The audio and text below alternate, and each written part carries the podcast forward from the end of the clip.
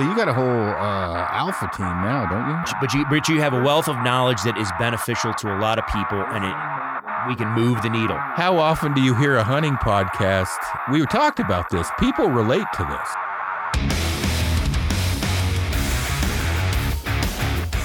this. Thanks for tuning in, everyone. Um, this will be, I guess, our first actually rec- well, one of our first recorded podcasts on KifaruCast, and um, I'm happy to have these two gentlemen on uh, for for this uh, episode. And uh, obviously, by the giant Born Primitive podcast logo in the back, uh, these two gentlemen are with Born Primitive, and on my left, uh, that's Kurt Gamache. Is that how I pronounce that?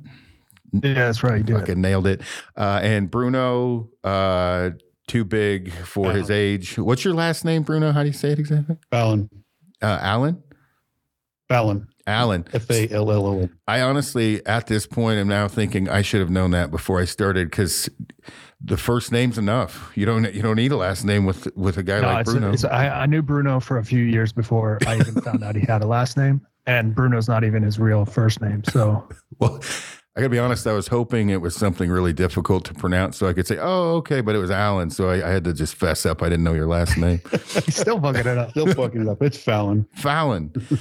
Alan Fallon. All right, that was easy enough. Um, but uh, so these two gentlemen work for Born Primitive. Uh, Kurt on the outdoor side, and then Bruno runs the tactical side. Um, these uh, both these gentlemen um, served many years in the military. Uh, Kurt, the standard 20, Bruno's mom told him never to be a quitter, and uh, he was in during the Reagan era. How long were you in, Bruno? 30 years active duty, and then I did uh, 10 years as a government civilian after that, still with DOD. Gotcha. And then Kurt? Yeah, I just I punched out shortly after my 20 year term, retired just recently in July. And without going into you, you know whatever detail you guys want, uh, you know what did you guys do when you were in the military? A brief uh, description, I guess. Yeah, so uh, I was an army guy. I uh, started out in uh, the Ranger Battalion. Uh, matter of fact, not sure when this will air, but tomorrow is 25 October, and that'll be 40 years to the day I jumped into Grenada. So I've been doing this a while. I went to Special Forces, spent a good bit of time there, and at the 15 year mark, I decided to do something different. And I went and flew special ops with the 160th Night Stalkers. And that's what ended me up here in Virginia Beach and uh, tied to the SEAL community. I came over as liaison and I spent my last uh, three years as the Army liaison to the guys here. And that uh, basically moved me into life after active duty. I spent 10 years uh, with one of the commands here, basically working uh, as a deputy ops guy and then running an urban training program I just punched out this last February, 40 years, five months to the day, pretty much all of it in the soft community. And uh, I wouldn't trade it for the world. Uh, I still would be doing it if my body would let me. And I just want to do something a little different. We can kind of talk about Born Primitive in a little while, but it's a great, great change for me. Yeah, and for me, um, I spent my first four years in the military in the Marine Corps. Um, and then I got out transitioned over to the Navy. So I spent the last 16 years uh, in the Navy uh, doing special operations out here in uh, Virginia Beach. Gotcha. So with um, uh, with your backgrounds and transitioning into the civilian world, working for Born Primitive, like I have a I have ODA guy staying at my house right now that's doing the SkillBridge thing the last six months it's been a little weird for him with the same background that you guys have to transitioning. I don't say he's yeah nervous maybe or like you know you do something for that long like how it's going to transition over. Um, how's it going so far? I'm assuming the transitioning to born primitive. At least you had some like-minded people, but for each of you transitioning over, has it been good, bad, a little bit in the middle? How's that going? It's it's kind of interesting. Um, my first day with Born Primitive, uh, actually about a week before my first day, I get a text from Kurt, and Kurt asked me if I was going to an outdoor show with Born Primitive, and I'm like, why is Kurt asking me this? And then I realized Kurt was going to do a skill SkillBridge. So that I came on board to work, and Kurt came on board to do his skill bridge, and uh, we really came here together and are, in my opinion, changing the culture of Born Primitive. Um, we've got a very receptive owner. He's got a, uh, a military background. Uh, he he's been in the community, and he is absolutely wide open to letting us do what we want to do. So for me, coming to Born Primitive was very nervous. Uh, working in an environment where things like HR worlds exist and things like that, and I did not have that in my past forty years.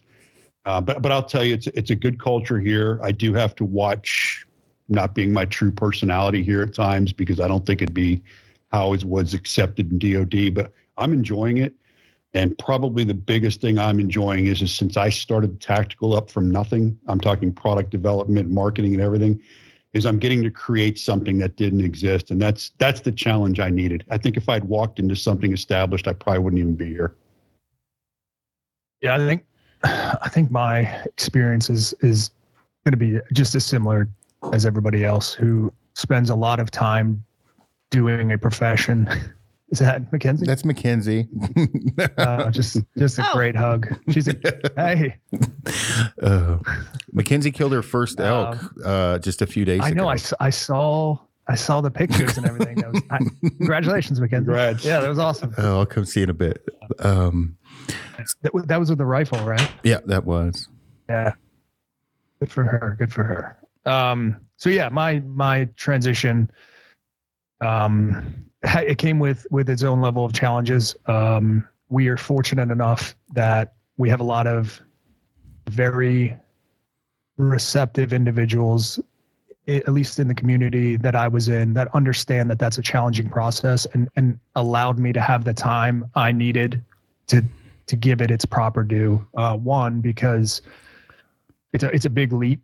Um, two, it, you you have to understand that like now you can take care of yourself. It's not all just about the team or the or or the squadron or the troop or or your guys. Like you have to really kind of look internally and say, hey, like what do I want for myself, and then how can that best benefit my family because it's you're not just walking this path alone um so I, I did a lot of searching i used a lot of resources that were available to me um n- nonprofit organizations like uh, the honor foundation um, putting some really good transition programs uh, the co future foundation was another one um, that i utilized for many years actually before i even started to the process of getting out. I um and I kind of mentioned this the last podcast, but I, I over plan.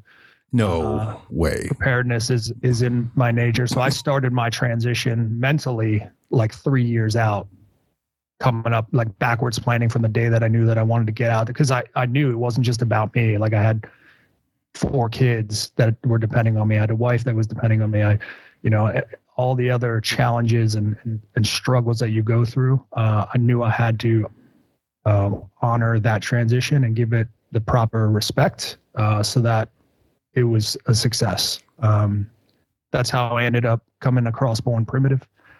Um, they were starting the outdoor line with you when I first uh, ran into them. This was like last September, so a little over a year ago. Um, that's when you guys just first released your your products, and it really piqued my interest. And I knew this was something that I wanted to to kind of be a part of. Uh, I didn't know anything about you, Aron. I didn't know who the fuck you were. It Uh, happens. I know, uh, but uh, but now I do, and um, I, I think I'm better for it. And you're you're a big mentor to me uh, in this process as well. Like I, I don't know much. Um, I didn't know much about the backcountry hunting community, but I spent a lot of time with you. I spend spending a lot of time in the field, uh, and I'm learning and growing every day. And I'm going to try and apply that knowledge to developing better products. And I, I think, um, yeah, and, and Kurt and I actually just went hunting together recently. Um, you know, when I, I did a podcast a long time ago with, um, a, a guy I was stationed with in Korea. This was, uh, 96, 7, 8 time frame. And, uh, he ended up, go, he ended up retiring as a command sergeant major. He was in for, he kind of like you, 32 years. And, uh, when I was in, I had just re-enlisted maybe a year before I met him, and I was in anyway. I got I was in an explosion, had some issues, and and uh, he was like, "Dude, you you need to get out. And I was like, and we were friends, and he was he outranked me. I was actually technically whatever fraternization. He not supposed to be hanging out with an E four. I think he was an E seven at the time, and he had already been in for a while. And he's like, look. I know you like this. And we I did a podcast with him. He's like, you need to go do what you were put on this earth to do, which is go hunting, basically. And it was a, a tougher decision for for me to get out. I'm glad I got out in some ways. Other ways, I I'm you know kind of wish I would have stayed in, but that was 20 years ago. Um, a lot of people don't realize I'm getting close to 50 now, and looking back, what this was Clinton administration before we were at war with the entire world. Well, Bruno, you're old enough. You went through everything, but Kurt, you were through the entire global war on terror, like your entire time in. So getting out for you guys now would be a lot different for a guy getting out in pre two, you know, pre 9-11 right it's a lot it's a lot different because both of you spent the last 20 years at, at war with the entire world i mean you know we were at war for a long time so as you're transitioning out with bp and the experiences you have it was experiences through a, I mean, we've been through some shit as a country over the last 20 years. On the hunting side, a little bit different than the tactical side, but what are you guys seeing now? Rewind pre 2011 or 9 11 to, to now, as far as the military community, um, the gear, how much that's changed. And I want to make sure I form this right. Um, how much did your gear suck for one 20 years ago? Has it gotten any better now? How much is that helping you? And I'm not talking like night vision and things like that, but general gear. And then how much has that military atmosphere changed from then to now? Yeah, I'd love to jump on that because uh, it, we actually just did a uh, briefing of our, our tactical products the other day. And I started it off with how long I've been in the game. And, uh, you know, in the 80s, I'm telling you, we went everywhere in jungle fatigues and jungle boots. We didn't have Gore Tex, it didn't exist. The first Gore Tex that came out, we actually destroyed in our community because it came out in brown boots. And the military couldn't have brown boots, so they dyed it black, and they dyed, and that destroyed the breathable fabric of Gore-Tex, which was hilarious. The first generations of Gore-Tex were so loud, we actually wore it under our camis. Um, and life has drastically changed the crazy thing is, is uh, I came in, I went in in 81 and uh, the gear difference between 81 and 2001, 9-11 was slow, not great. We made changes and most of the stuff we made ourselves. Um, if you if you look at everything from guns to nods and everything, it was a very slow process. If you look at the development of gear from 2001 to 2005, uh, in that four year period, the uphill curve on that you couldn't keep up. And I'm talking, I'm talking uniforms, I'm talking boots, I'm talking uh, weapons, optics, every single thing because of the demand for what we needed overseas, and it hasn't stopped. So the the biggest thing for me and that I've seen culturally is the gear is the best it's ever been, and it continues to get better, and it, it's very competitive. Um, but the force is definitely different. Uh, I think that when I look at the, especially the, the, military culture as a whole, but the special operations community, the operators now are a lot smarter, a lot more sophisticated, a lot more techy, and they're a lot less raw. They're a lot less uh, mean beasts. Not saying there aren't a ton of those out there. My God, there's plenty of them. But I just think that the man, because of the equipment and the nature of the mission, used to be a lot harder uh, and I think that now, because of technology, our operators focus on less and have more support guys doing more for them and have much better equipment. Uh, therefore, what I worry about is you get in an environment that uh, you don't have all these support things and you're hanging it out there. I think it, that the man's going to be a little bit different than he used to be. That's just how I see it. Well, I'm glad you answered that way because I cannot speak, you know, to that. Trying, you know, trying to stay obviously in my lane but I can say that same shit is exact on the hunting side. And and I've been I've come off like a dick, uh, mild to put it mildly, where I am like, learn to read a a, a compass, right? Don't, don't hit the easy button, get rid of the GPS. So learn to navigate, learn to terrain association, things Kurt and I talk about all the time. Hunting community is no different 20 years ago, 30 years ago, and I, you know, I can only speak that far back. You did not have the technology you had. You had a lot of cotton. You had horrible boots. You didn't have comfortable pack frames or 16 ounce, four inch tall, four inch tall air pads. I mean, I can go on and on where those things all may make you a more comfortable hunter but they don't make you a better hunter. You make yourself a better hunter. And it sounds like you're basically saying the same thing on the the tactical side, meaning if you get yourself to a uh, woods a field craft or woodsmanship standpoint, animal behavior, fitness standpoint, doesn't really matter what's in your hands. You're going to get it done. Where in today's day and age, and take this for what it's worth listening in on the hunting side, there are too many easy buttons, all the different mapping software, all the GPSs, rangefinders, everything else. Because back in the day, I didn't have a rangefinder, so I had to learn to judge yardage. Uh, sounds like paralleling basically what you're saying, Bruno, for the most part on the tactical side. And, and Kurt, are you agreement or disagreement on all this, or what are you thinking?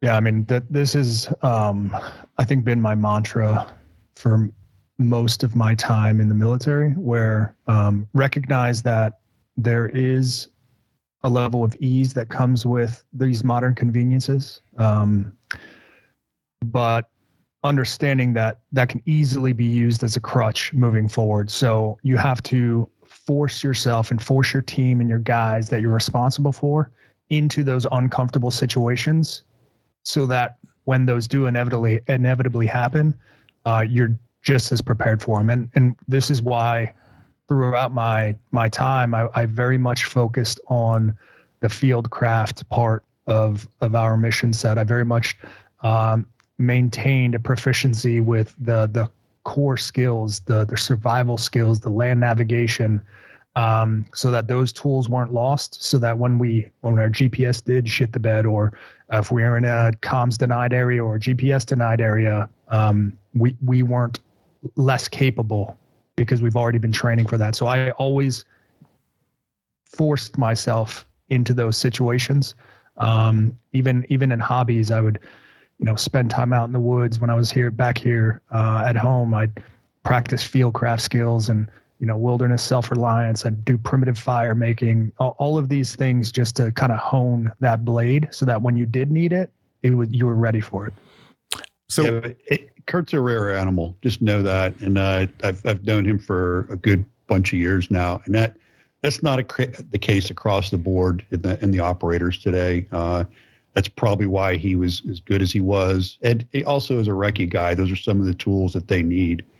Your your normal day to day operator, it's all the it's individual based. Whether you're that dedicated like he was, or whether you just rely on the ease of modern technology and the, the, I guess the point, just to clarify, that I'm trying to make is when the technology didn't exist and you had to always be, you know, a lion out there and execute, the guys that didn't cut it went away. Whereas nowadays, there are guys that exist in the community uh, that that wouldn't have made it back in the day because they can't hide behind the technology. Um, it's just it's just something you see that surprises me. It's one of the reasons I was able to uh, sit with younger guys. And i think i think the most important thing you can ever do when you become a senior guy and your sergeant major friend did this with you is mentorship. Um, take the guys that you see they're relying on the tools too easily and remind them of the core skills. Uh, i used to go speak uh, the unit i was liaison at uh, when they would start their cycle of their young operators going through an intense cycle i would go do a very early speech to them and I would start it off with uh, basically asking who was the youngest and oldest guy in the room. And my point I would make to them is that I would say, look, you know, I'm, I'm 58 years old now. Uh, I'd say there's nobody in this room that's not smarter than me. Granted, I'll admit it, but there's not a single guy in this room that's harder than me. It's just a different culture. Gotcha. Well, so with that culture and, and knowing that, where does that intertwine or intermix with what you're doing?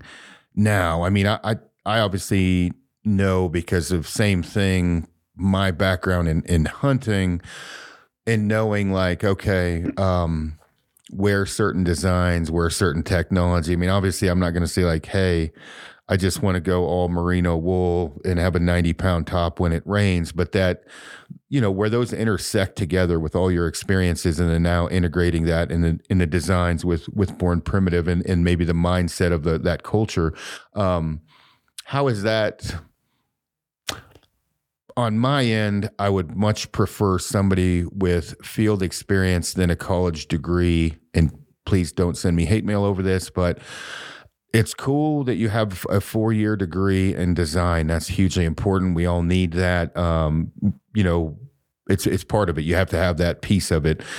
But if you don't have the field experience, whether that be hunting or tactical, you are not going to execute or produce the best product you can. How has that gone as well as um, diving into this actually straight from military to doing what you're doing now? Has it been one of those things where you're pounding your head against the wall, wondering why can't we do this from your culture you just left?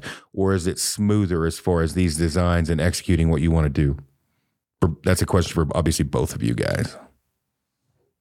Yeah, I'll say on the tactical side, uh, you have to first, when you get into the company here at Born Primitive, learn who's who's who and who the players are. And the thing that's nice for me is I'm exactly what you said. I'm the guy with the operational experience that know that knows what I like in the end state product, knows what I didn't like in what existed out there. And my vision was to take a product that fixes all the things I didn't like and gives me a different level of performance. And what I have to do then is I integrate with the people here that know how to make that happen. Uh, for example, our our actual clothing designer that makes the tech packs that goes to our manufacturer, um, and some of the other instrumental people here at Born Primitive. Uh, you take and you translate to them what you're looking for, and they take it and turn it into the magic. Uh, to be honest with you, when I tell them what I want, sometimes I'm, I'm giving them a vision, and then it comes back as a sample, and I'm like, no, no, that's not what I meant. Um, one of the things that Kurt and I both kind of changed here in the culture of Born Primitive from the athletic performance side, the base of the business, is that we are taking our samples. For example, with you, you know, you get the samples sent and you take them out and you hunt in them. I'm doing the same thing. I'm taking the samples that I get, I'm running around and, and then I'm sending them to my ambassadors that are jumping them in Arizona, taking them overseas, uh, you know, doing uh, SWAT training with them and getting the no kidding feedback before we go into manufacturing to make sure we're making the best product we can the biggest transition I wanted to make on the tactical side was I wanted to make something that was uh, more of the DNA of this company that maintained that athletic performance capability, that the fabric wasn't binding, that it let me be a full range athlete slash operator. And that's what we've done here. And that's what we're really excited about because it doesn't exist in our community. Yeah, man. I'm uh, pretty much, I can echo everything that Bruno just said. It's just, what what we've learned in the military is being able to kind of open yourself up to other people's expertises and using that knowledge collectively to collaborate on things to build something. So what Born Primitive does, does really well is very functional apparel. So how do we take the knowledge and the expertise that they have building workout gear and apply that to the backcountry hunting scene? How do we take that knowledge that they currently have and apply that to tactical apparel? Um, and then using what we learned in the military with our research and development, with our testing and evaluation, building a process of of how we do a proper T&E, um, getting feedback from guys like you, um, getting feedback from from Wally and Luke and all these other you know key stakeholders within our kind of close network of people um, getting samples in. Yeah okay maybe this product is is kind of misses the mark a little bit but hey um, let's just test the fabrics. I'll send it to you. I'll send it to a bunch of other people. You'll wear it for a while. Give me feedback. We'll make adjustments.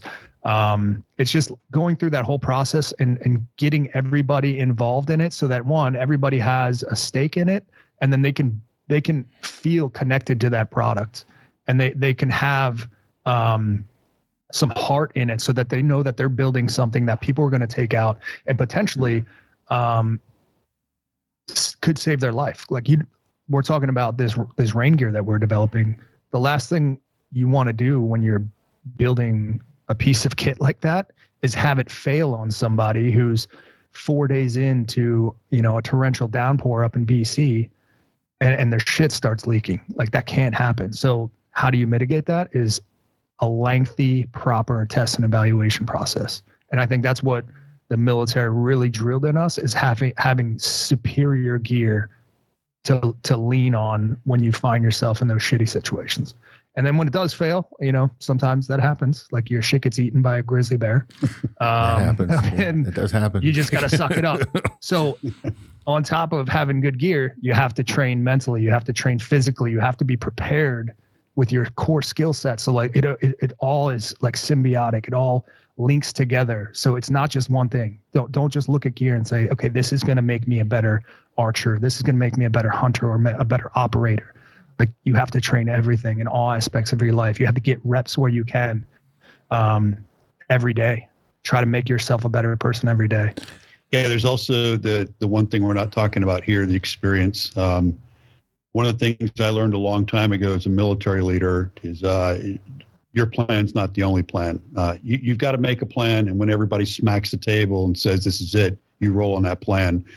But in like our clothing design, uh, I had some visions and ideas that were put into a product perfectly, and then when we tested it, I had two or three very senior operators come back to me with the same comments on a design and I can't fall in love with my product and be, no, that's the way I want it. I'm having guys that are in the business tell me, if you make this tweak, it's going to be better. And I make that tweak and it comes back in another sample. And guess what? I like it better. So that's one of the things that, uh, you know, adapting to letting, letting people try your idea, getting it out there, putting it through the grind. And it's, it's, for the tactical side, uh, not only are we taking it in the environment, in the tactical environment, but I'm taking it in the gym uh, I'm taking it everywhere I can. I'm wearing it in the office because I want to get that duration. Like, how does it hold up through everything? Because guys could be working out in it before they go hit a door and do a warrant or something like that. So it's been a process for us. Um, the other side of it uh, is is my last uh, seven or eight years. I ran an urban training program and became very, very close with uh, most of the larger metropolitan SWAT teams so I've sent some of those guys some stuff and been like, try it out. What do you see? And get their aspect of it because their mission is uniquely different from the military. And they came back with some great ideas. And the military guys are like, yeah, that'll still work in our cut. And that gets put into the process. So, you know, Kurt mentioned a, a lengthy T&E. Um, that was something that we really didn't have in place when we first came here that we brought and uh, so if, if I'm designing something, I'll, I'll give you an example. I'm doing a, I'm doing a, we have a lot of female operators out there in the federal law enforcement and municipal and all that stuff. Uh, we're designing a complete ladies line because there's a large demand for it. Well, that's not coming out till summer of next year because guess what? It takes me a lot more to get that tested because I don't I don't possess that capability and none of my ambassadors currently I will eventually find the right one are female. So I'm finding the right people and testing it and it's a longer process. Yeah, and as far as like on the the T and E process, and um, well, I, not just the T and E, but maybe on the on the hunting side, thinking outside of the the box. And I, I guess I'll rewind even farther than that. In the beginning of this, I did not. I am not a big fan of of camo, and when I say that, I don't think everybody should run out in blue and neon green. But I, I'm a I'm a neutral earth tone kind of a guy, and I've I've been in enough hunting situations um, that I, I, just don't see that it it really matters that much. And the the the dollar is uh, even more important today than it has been in quite some time. And so when you buy camo, you not most people are probably not going to wear that to dinner or the grocery store, depending upon where you live. As I say that in Wyoming, it doesn't really matter, but get the idea. Multi-use clothing is better in solid colors. So I can go walk my dog, I can go shoot an archery course, I can go hunting with it, and I can run to the store and I'm not top to bottom wearing camo to a 3D course or whatever. So I wanted neutral colors, but I also wanted it to look good. Um, and when I say that, a lot of times you get the homie the clown look on some of the more fitted. Like I, I, I wanted to be able to go do squats and deadlifts at the gym because I do work out. If I'm going to work or I'm, I, I work out in my boots and normal pants. I'm not always wearing gym clothing. Um, but I wanted it to be functional and be able to do just about anything you could do, but not just the fit and, and the function, the look of it as well, which we are doing. Beyond that, one of the things when I was talking about thinking outside of the box, um, that op top, a lot of people put things in a box and that it stays in that box. Like we have a frame called a tactical frame. That's just what we called it. It's not just for dudes kicking down doors. We just called it the tactical frame. But we lose sales on that because of how we we call it a tactical frame so people don't look at it. So like that op top, you know, for example, that I, as you know, I wear that top on just about every hunt. And we're gonna have to just sell the same top and call it a hunting top because it's it's other than the Velcro patch, which I can put shit talking little morale patches on there. It is very functional for hunting because it dries extremely quick, and the uh, the the arms are reinforced with a different material for busting brush. Well, I, I Bruno, you had brought it up to me. Let's talk about that on that that you know crossing between the two. But there is a lot of similarities. Like I probably don't need a, a pocket in my calf area for hunting other than maybe to put Copenhagen. But some guys might put elk calls in there. What you know what I mean? Like there's always room looking outside of the or, or thinking outside of the box as far as what you're needing and what you're using. When Kurt, when we first started talking, you're big on wool. Like really big on wool. Oh yeah. Okay. I do not wear more than a base layer in merino because it's heavy and I did that shit a long time ago and I don't want to fucking carry it. Um, now, as I say that, when the world ends, I might choose wool. Uh, you know, when you're looking at um, whatever that movie was with Denzel Washington, and uh, you know, I'm traveling the world with you know trying to not die. The the wool portion of of this is it's, it's extremely functional. It's very durable, but it's fucking heavy and it's really heavy when it's wet takes forever for it to dry. So trying to find that happy medium with each design um, can be difficult because would you if it was your choice right now would you design more wool or would you have more wool in the in the line?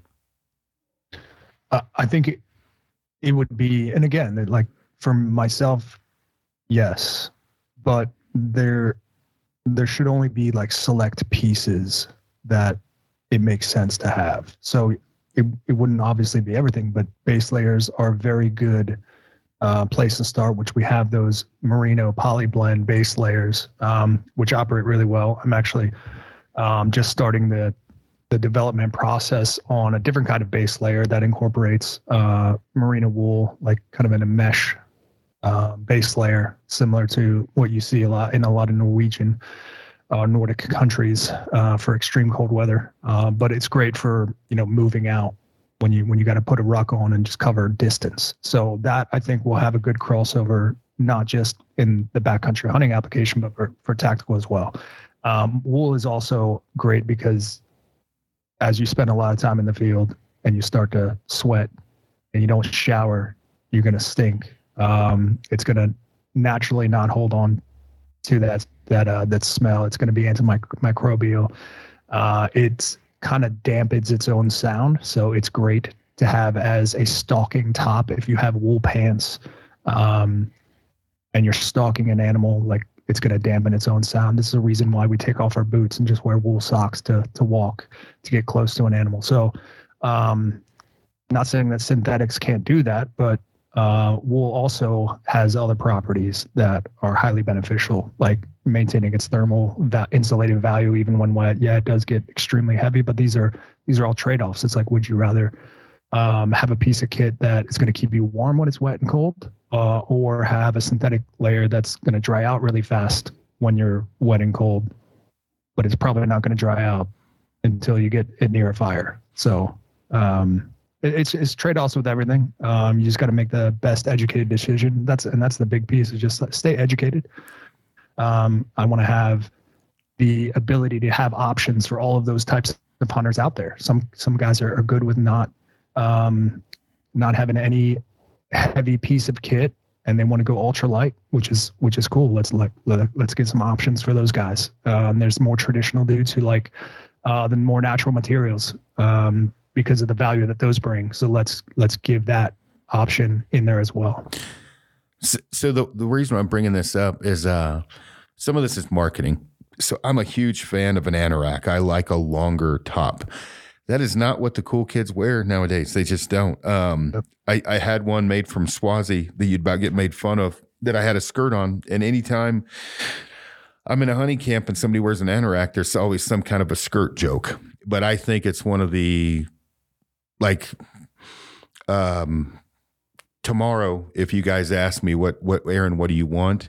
I want an anorak. Um that's a huge thing for me.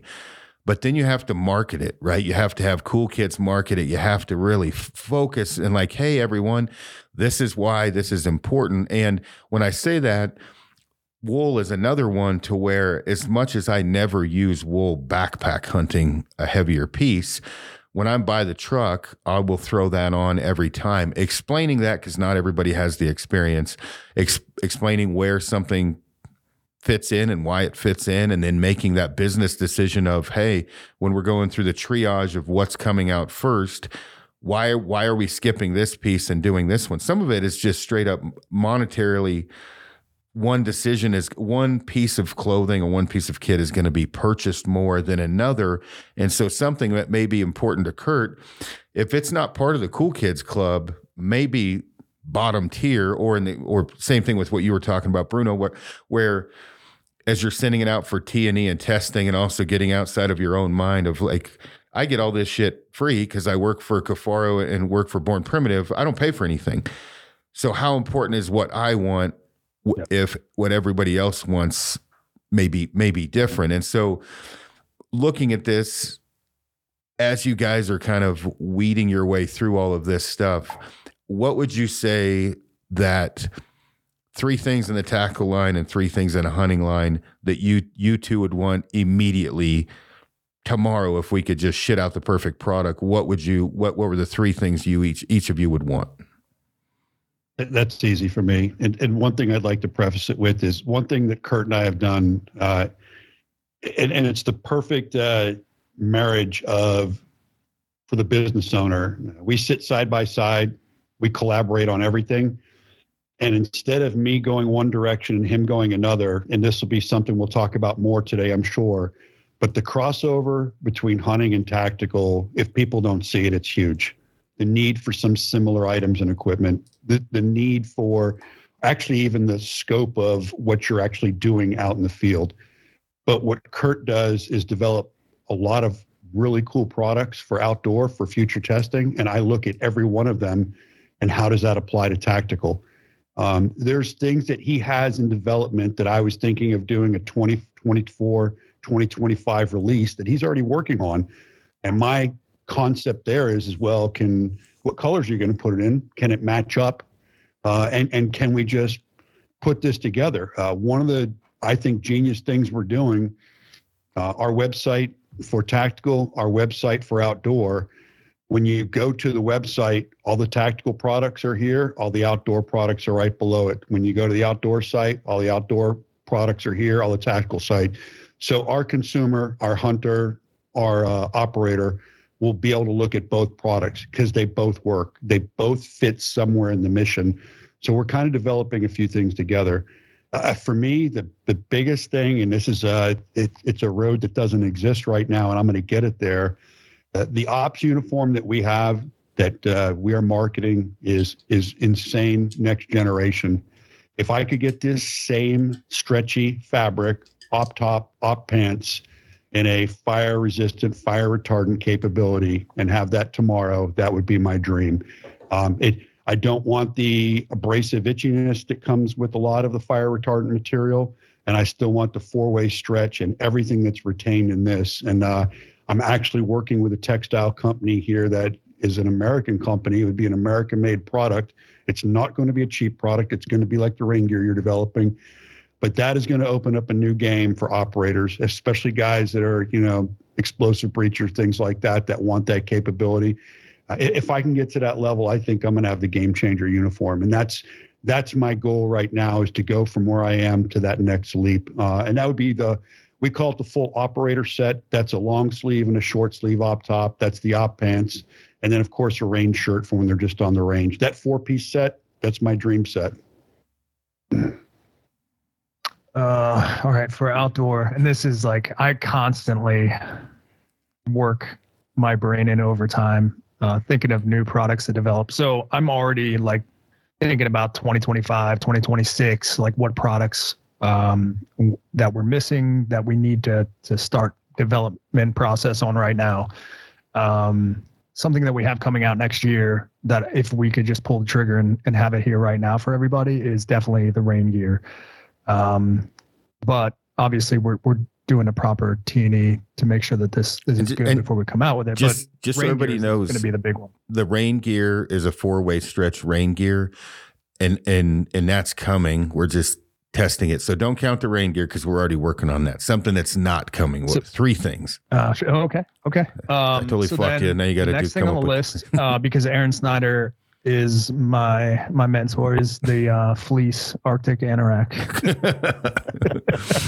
that is non-wool uh, and uh, and this is I'm not going to let like some of my personal judgments cloud uh, my decision making I'm going to you know take feedback from you and everybody else like I have the Lester River Bushcraft wool anorak. I've got the the Weatherwool uh, anorak. Um, like I I love these products and I use them. Um, but I understand they're heavy. Not a lot of people are going to, so, you know, buy them. Maybe the marketability is not there. Maybe they're what, not going to move. So it's like, hold on one sec. I don't, yeah. not what you think Born Primitive should have, what you would want. So base it off what you want. So don't uh, don't go off of what's best for the business. Oh shit! What would Kurt Gamache come out with three pieces for next year? Uh, okay, so then I would I would go with a a functional wool pant, like outerwear that would be multifunctional, usable. It's got uh, hip hip zip vents, like reinforcements where they need to be. Uh, no restriction in movement when you're down, you know, low crawling uh, and stalking. Something that is going to be ultra comfortable, um, maintaining those properties of wool, but also functional in the field to where you know they're going to be quiet as fuck.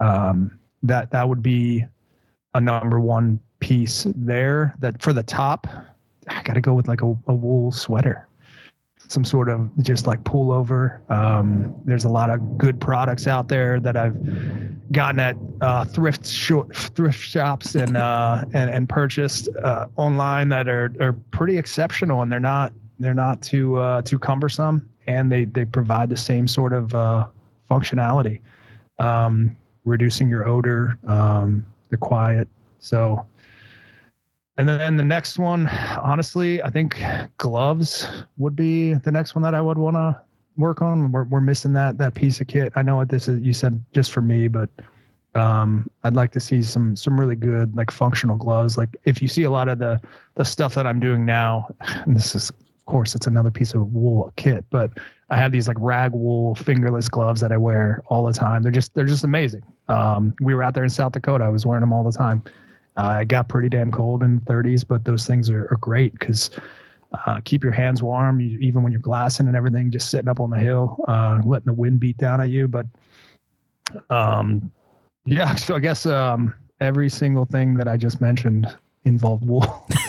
so the only reason why I bring this up is, uh, and this is, it's not, uh, I'm doing a broadhead review right now. And uh, the same thing with the broadhead review, sometimes what may be what everybody wants wouldn't technically win the review. And when I say that, right now, on whether it be prepper, doomsday, or tactical, if I had to pick one stove for the rest of the world, it will be a multi-fuel MSR International or uh, Primus Omnilite Titanium multi-fuel stove.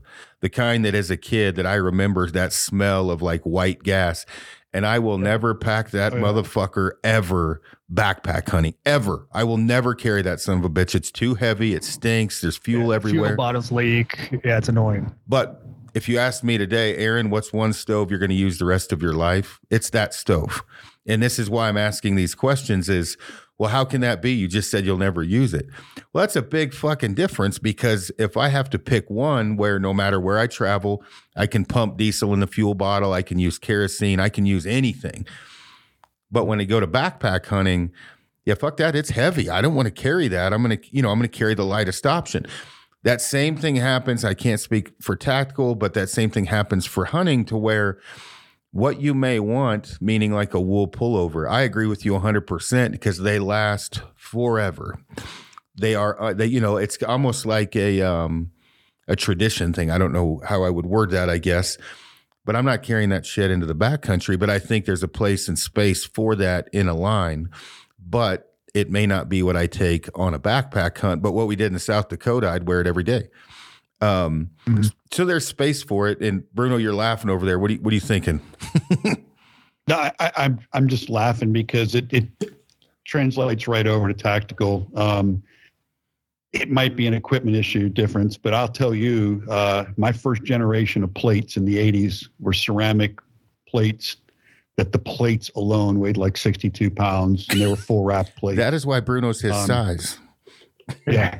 uh, and then the evolution of plates to where we are today. And you just look at every piece of the equipment. Um, you look at what guys were wearing when 9 11 kicked off and what guys are going down range with now, how sleek the loadout is compared to how cumbersome we were at first. Um, it's it's one of those things that as you learn, yeah, I'll give you an example. Uh, we just did this uh, content shoot to, for tactical, and uh, I was doing a scenario where I had to get off a helicopter and go up a ridge line and was taking a long shot with a 50 cal uh, Dillon precision rifle, and I wanted a backpack for that, and I wanted something internal frame that I could load and fit what we were doing and all that. And uh, you guys sent me. Uh, it was actually called the Shape Charge Kifaru backpack I'm in love with that backpack now. I've I've told like 50 people like this is the you know perfect intermediate. I'm not going out for a week. I'm going out, but I need a backpack. Uh, and, and it's it's amazing. It translates right over. So this is a hunting line backpack that works perfect in the tactical world, and I loved it. And now guys are guys are like, I've never heard of this company, and now it's going like wildfire. So when you look at whether it's clothing or something else. There's a, again a lot of crossover, but I look at the evolution of not just clothing but equipment on the tactical side, and it, it never stops. And I think that's because it's uh, such a competitive business right now. Somebody's always trying to build a better mousetrap. Yeah, and I, I think that um, you know sometimes the better mousetrap. And keep in mind, I test gear for a living on the outdoor side, so I've been trying a lot of mouse traps with stoves, for example, and I always go back to one that's been out since probably 2008. I think it's an MSR reactor stove. It's what I, you know, and but that, you know, there there's while while you're testing, sometimes at the end of a year of testing something, that goes back on the shelf, and you grab your your old mouse trap. It's faithful. Yeah, yeah, you know it. You're comfortable with it, and it's hard with clothing. I say clothing. It's hard with everything in the industry because if you're not coming out with new products, you're going backwards. And in the bow company, bow companies, prime example, every year there's an entire brand new bow line. They have to do it.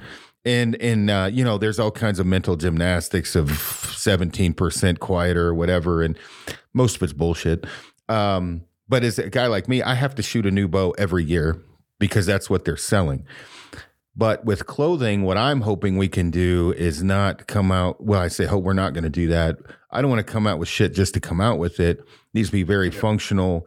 And we may add new colors. We may, you know, do some lateral transitions or or maybe just small add-ons. But what I hate is when somebody buys, you know, something um gear wise and three months later something else comes out and the mindset of most people now where i have to have the newest the newest isn't always the best. Now it may be the best for Bruno, but I may, you know, not like it. It really depends on what each person's doing. Um, get getting off of that subject a, a little bit. Um, uh, when when when you're looking at um, with what you're doing, and this is as we look at all of us, Kurt and I are about the same size. Bruno, you're a monster. Bear is not exactly shaped like a normal human sizing while we're talking about all this. A little bit off subject. Sizing things with Bear was comical because he's not built like a normal human for the most part. And Bruno, you're not either. Sizing was something that we worked on and we're still perfecting and we're about there. How many, I mean, Bruno, how big are you?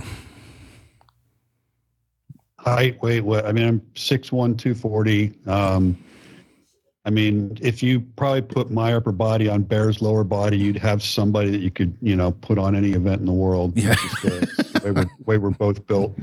But uh, it's it's you know it's one of these. Uh, I grew up playing uh, you know 5A football in South Florida in high school, and I've been an athlete my whole life. Uh, and that's that's what I've been. I'm an athlete. I've competed in a lot of different things. I spent the majority of my youth doing endurance events, but it's just a product of being in the gym for 45 years that nutritional everything else the body is just it is what it is uh, you know my youngest son is at at his present age 30 years old he is uh, bigger than i was at 30 but he can't understand why he's not as big as i am now and i'm like watch how you look when you're my age if you stay at it it's, Yeah. it's the longevity game you know it's staying in the game and that's something i've never done i've never taken a break in fact, uh, my my pet peeve in the world is fat operators. Uh, you won't work for me. You you won't go on a mission with me. I just I don't tolerate it. You know, we we are we are a type A tier one type uh, mentality, and if you don't respect it, you're not with me. So, uh, Kurt and I are about the same size. I think. Kurt, what do you? What do you? No, I'm a little bigger than you. No way. Uh, so I'm 6'1", uh, sitting about 220, 225. yeah, we're about about identical. When we did the sizing before you two started, I don't know how big Bear's legs are, but they have to be pretty damn big because I'm not exactly. A, I mean, I I would like to think I have fairly large legs, and he would send and be like, "Man, they're a little tight," and I'm like, "Dude, we're like fucking MC Hammer. Like we can't." We can't make them bigger, right? Like it, and so that was something that that uh, and it was it didn't become it wasn't an, an issue, but it's like okay, like my calf muscles are not normal size, right? They're just so when we the I can't get the the pants hardly over my calves. Well, Bear's calves aren't as big as mine, but his quads are bigger. And so I'm thinking by the time we're said and done, if we made the calves of the pants what I want and the quads of what Bear wants, you are going to look like Homey the Clown. It's just not going to work. So trying to um execute on a product that fits everyone is a pain in the ass. And so, like mm-hmm. with, with what we're doing now, obviously, Bruno, you are not a normal human. I would say Kurt and I are a little bit closer to normal and still maybe on the bigger side. Leaving my views out of this and what I already know, how much of a pain in that is that pain in the ass has that been for you guys, both on the hunting and tackle side? I'll kick it off. I think for for me, and this is what we were talking about earlier, where we're talking a lot of the crossover from what we have on the tactical apparel side is directly applicable to what we can do in the hunting side. And you talked about the op top, um, what we have on basically every single piece of of operator pants that w- is that waist adjustment system. Uh, it's so- something that we didn't have on the outdoor pant, at least this first iteration of the frontier pants. Uh, and then after talking to you back in August, you were up in BC for like fucking 45 days or something. And you were like, Hey, I, you know, I went out there and I was a size 36 waist. And then I came back uh, and I was like a 34 and the pants were falling off. They were uncomfortable. It's like, okay, well, let's, why don't we just add these waist adjustment straps to the pant, to the new iteration of the Frontier pant? So it's like make, identifying some of those shortfalls and, and understanding that there's going to be guys who are spending uh, or gals who are spending you know 30 days out in the field um, in the backcountry who is going are going to have the same issue or maybe people who are in between sizes and you know because of, of cost it's like it, it's not you can't get those half sizes or those odd sizes um, so that kind of just like helps everybody out across the board so like let's why not implement something like this uh, when with regard to sizing specifically I'm a I'm a winter medium and a summer small. I, I generally I'm somewhere between. Well, we'll get on the subject of fitness and uh, other things here in a little bit, but about 2018, I was somewhat dwindling away. My test levels were really low, and I was down on the 190s. I'm generally a 220 to 230 guy. Like I'll try like this this winter. Um, like I talked with you, I'm going to try to get big as shit and uh, just boredom. Right, it snows a lot, it's cold, so I'm going to try to get up to 240. But by the time when I hit August, I'm dwindling back to 220 easily by November because my caloric intake's just not enough. And so I had to call Kurt. Like, Kurt, you got to send me a bunch of 34s. Like, I, I, mean, shit's falling off me. So, I mean, that that makes total, you know, sense. But I, I think that um, having the wherewithal or the the foresight to put that in a design, which is something I've never really liked or messed with those because I haven't found a good one, a waist adjustment. The reason why I worry about them is carrying a heavy load, depending upon where your pants, it's more, uh, can be cumbersome where that will push the pant or the belt into your hip bones and could cause bleeding, depending upon where that adjustment is. I tried some from 511 Tactical that had that. I was not a fan of how they did it. It wasn't as functional as I would like. But again, looking at the consumer and, and trying to get where they have the best bang for the buck is is huge because shit's expensive nowadays no matter even cheap shit's expensive nowadays. Right yeah. And i had these out was it two weeks ago when we were out in south dakota? Um t&e those those pants out there they're, they're on the current op pants uh, or they're the ones that are coming out tomorrow, tomorrow. the Opasol pants uh, I even hunted with those out there. Um, they also have it. So I was I was making sure that um, that that issue that you're specifically referring to is not something that is going to con- concern people. Uh, another thing is like, and you're going to have this if you max that thing out and you see the the waist kind of like folds in over itself.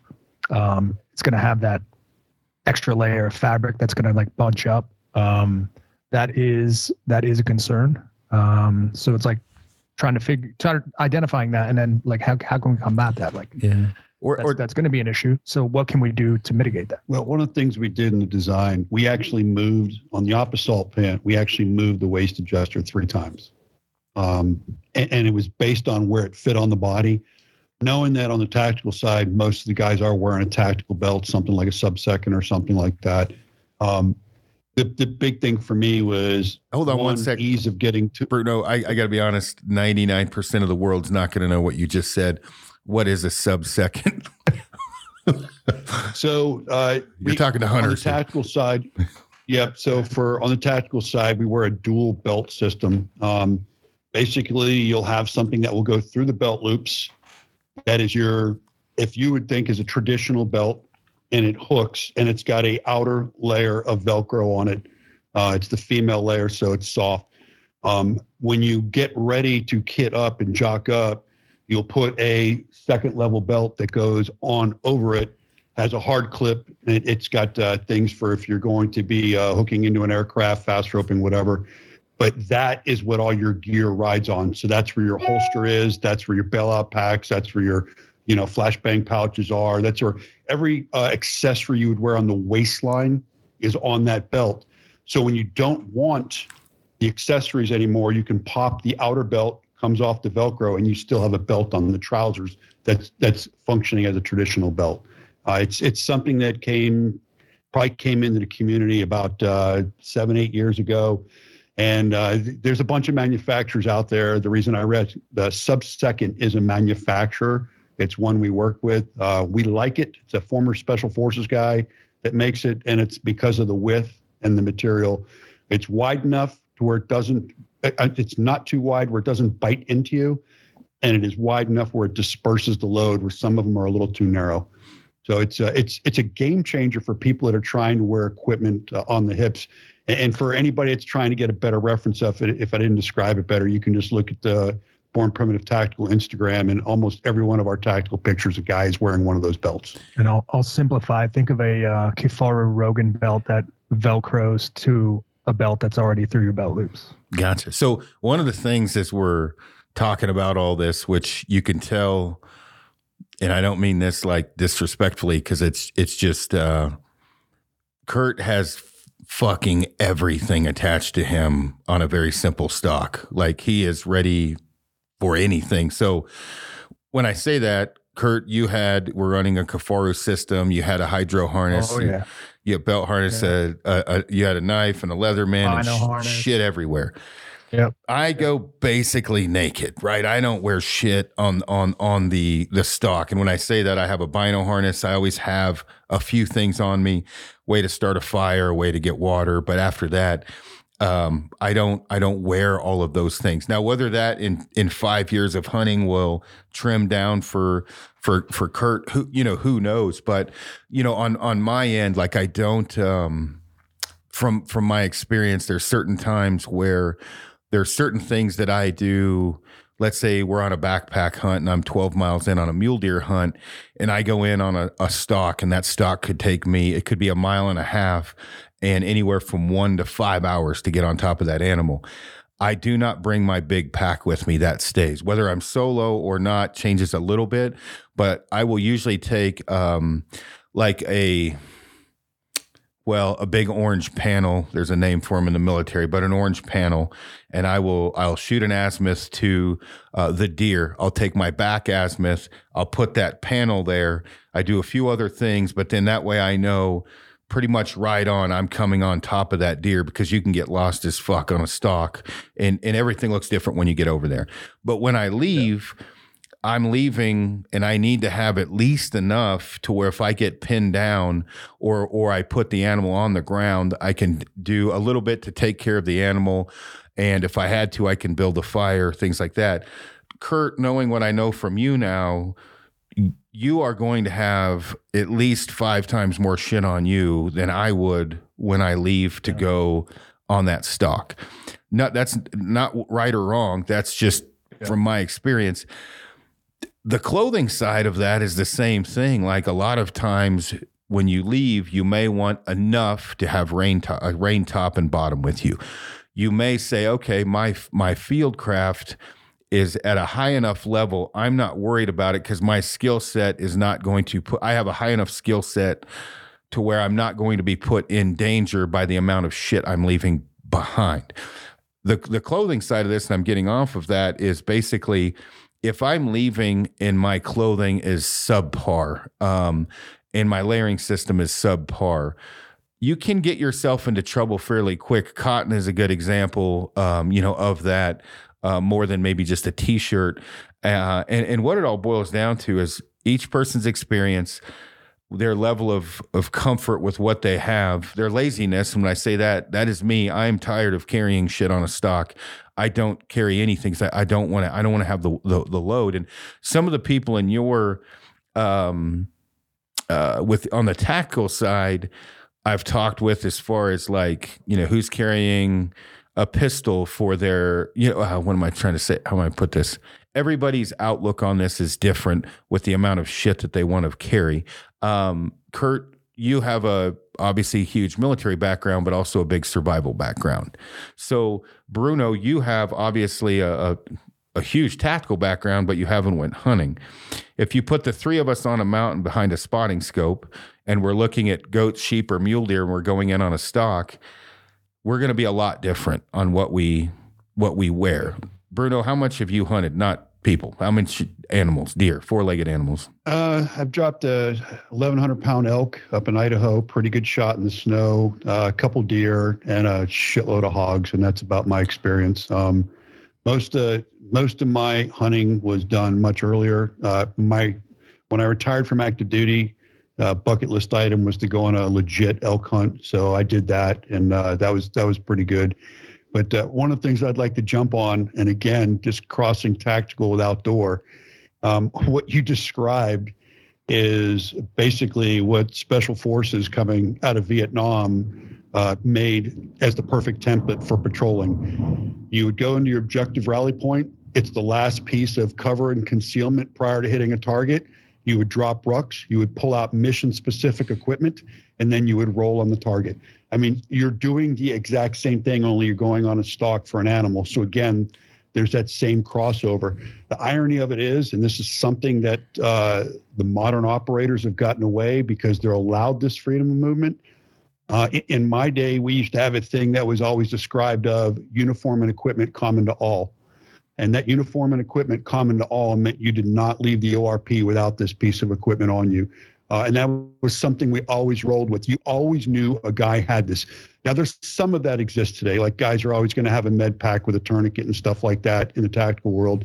But there, there's so much of a variety of what guys are carrying nowadays that it there is not the okay. I don't have mine anymore. I know this guy's got one, etc But the piece of moving in on that last uh, piece of terrain into your animal or your target, uh, I've always been the guy that I tailor for the mission. When I hit that ORP, or in your case, where you're going to drop your ruck, put your VS17, your orange panel up, um, I'm I'm tailored to the mission, and uh, I have what I need for any contingency that develops on that mission. But the bulk of what I need for the long distance patrol stays there. Get lighter, get more agile. Go ahead, Kurt.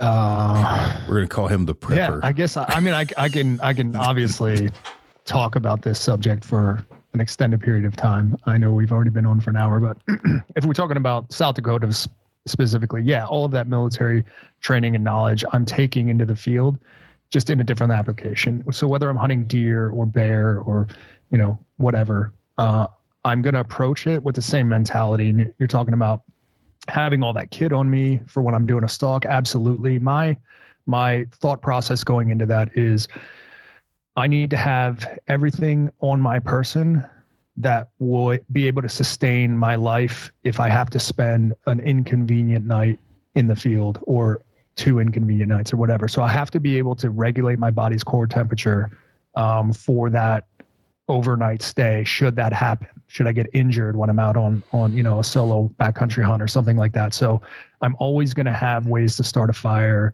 Uh, i'm going to have cordage. I'm going to have these con- containers that i can use to to boil or purify water.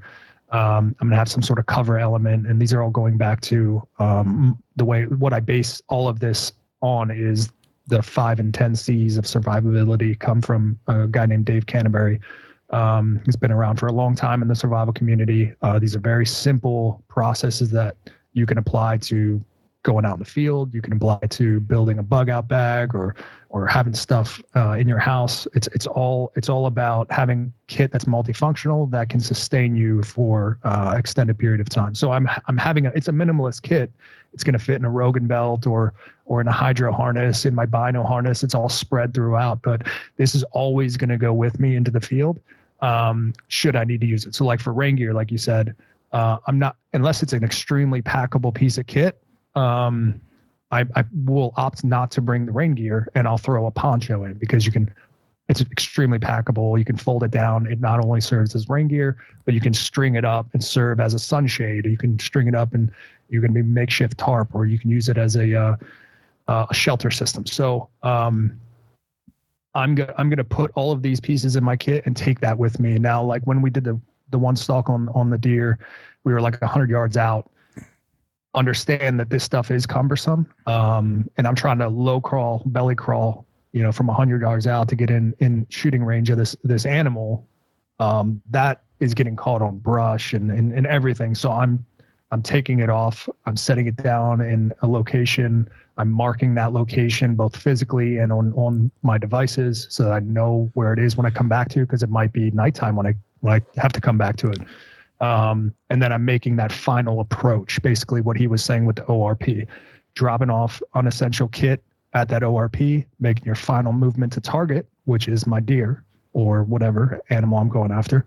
Um, with the minimal amount of stuff, but still being able, being having access to all that stuff that I'm, I'm going to need. Um, I'll just end it there, so I don't just keep going. Well, no, I mean, I like I said, I wanted to talk about BP for a while and then dive into both. Obviously, Bruno being, as you can see, uh, big into fitness and nutrition, and then Kurt as well. But you know, the survival stuff.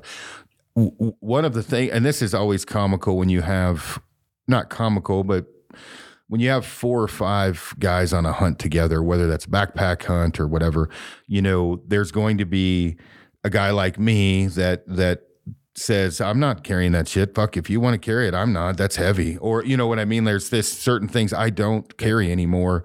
And th- whether that be in, an intelligent decision for everyone is really based on your skill set because I can get away with things because I may, have like a higher level of field craft or woodsmanship, but might get someone else in trouble.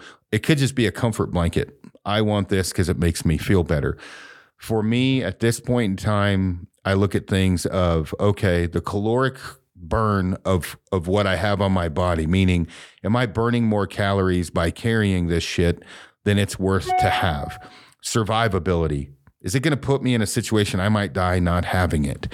And and I look at it like when I'm breaking these things down, when I go on a stalk, as long as I can build a fire and get water, that's about the most important thing. I don't carry a blowout kit. I'm not worth a fuck as a medic anyway. And so like I can put I can make a I mean if I had to do oh a splint, I can do that basically with boot laces and some sticks. If I had to do a tourniquet, I can make one of those. So I don't pack a tourniquet.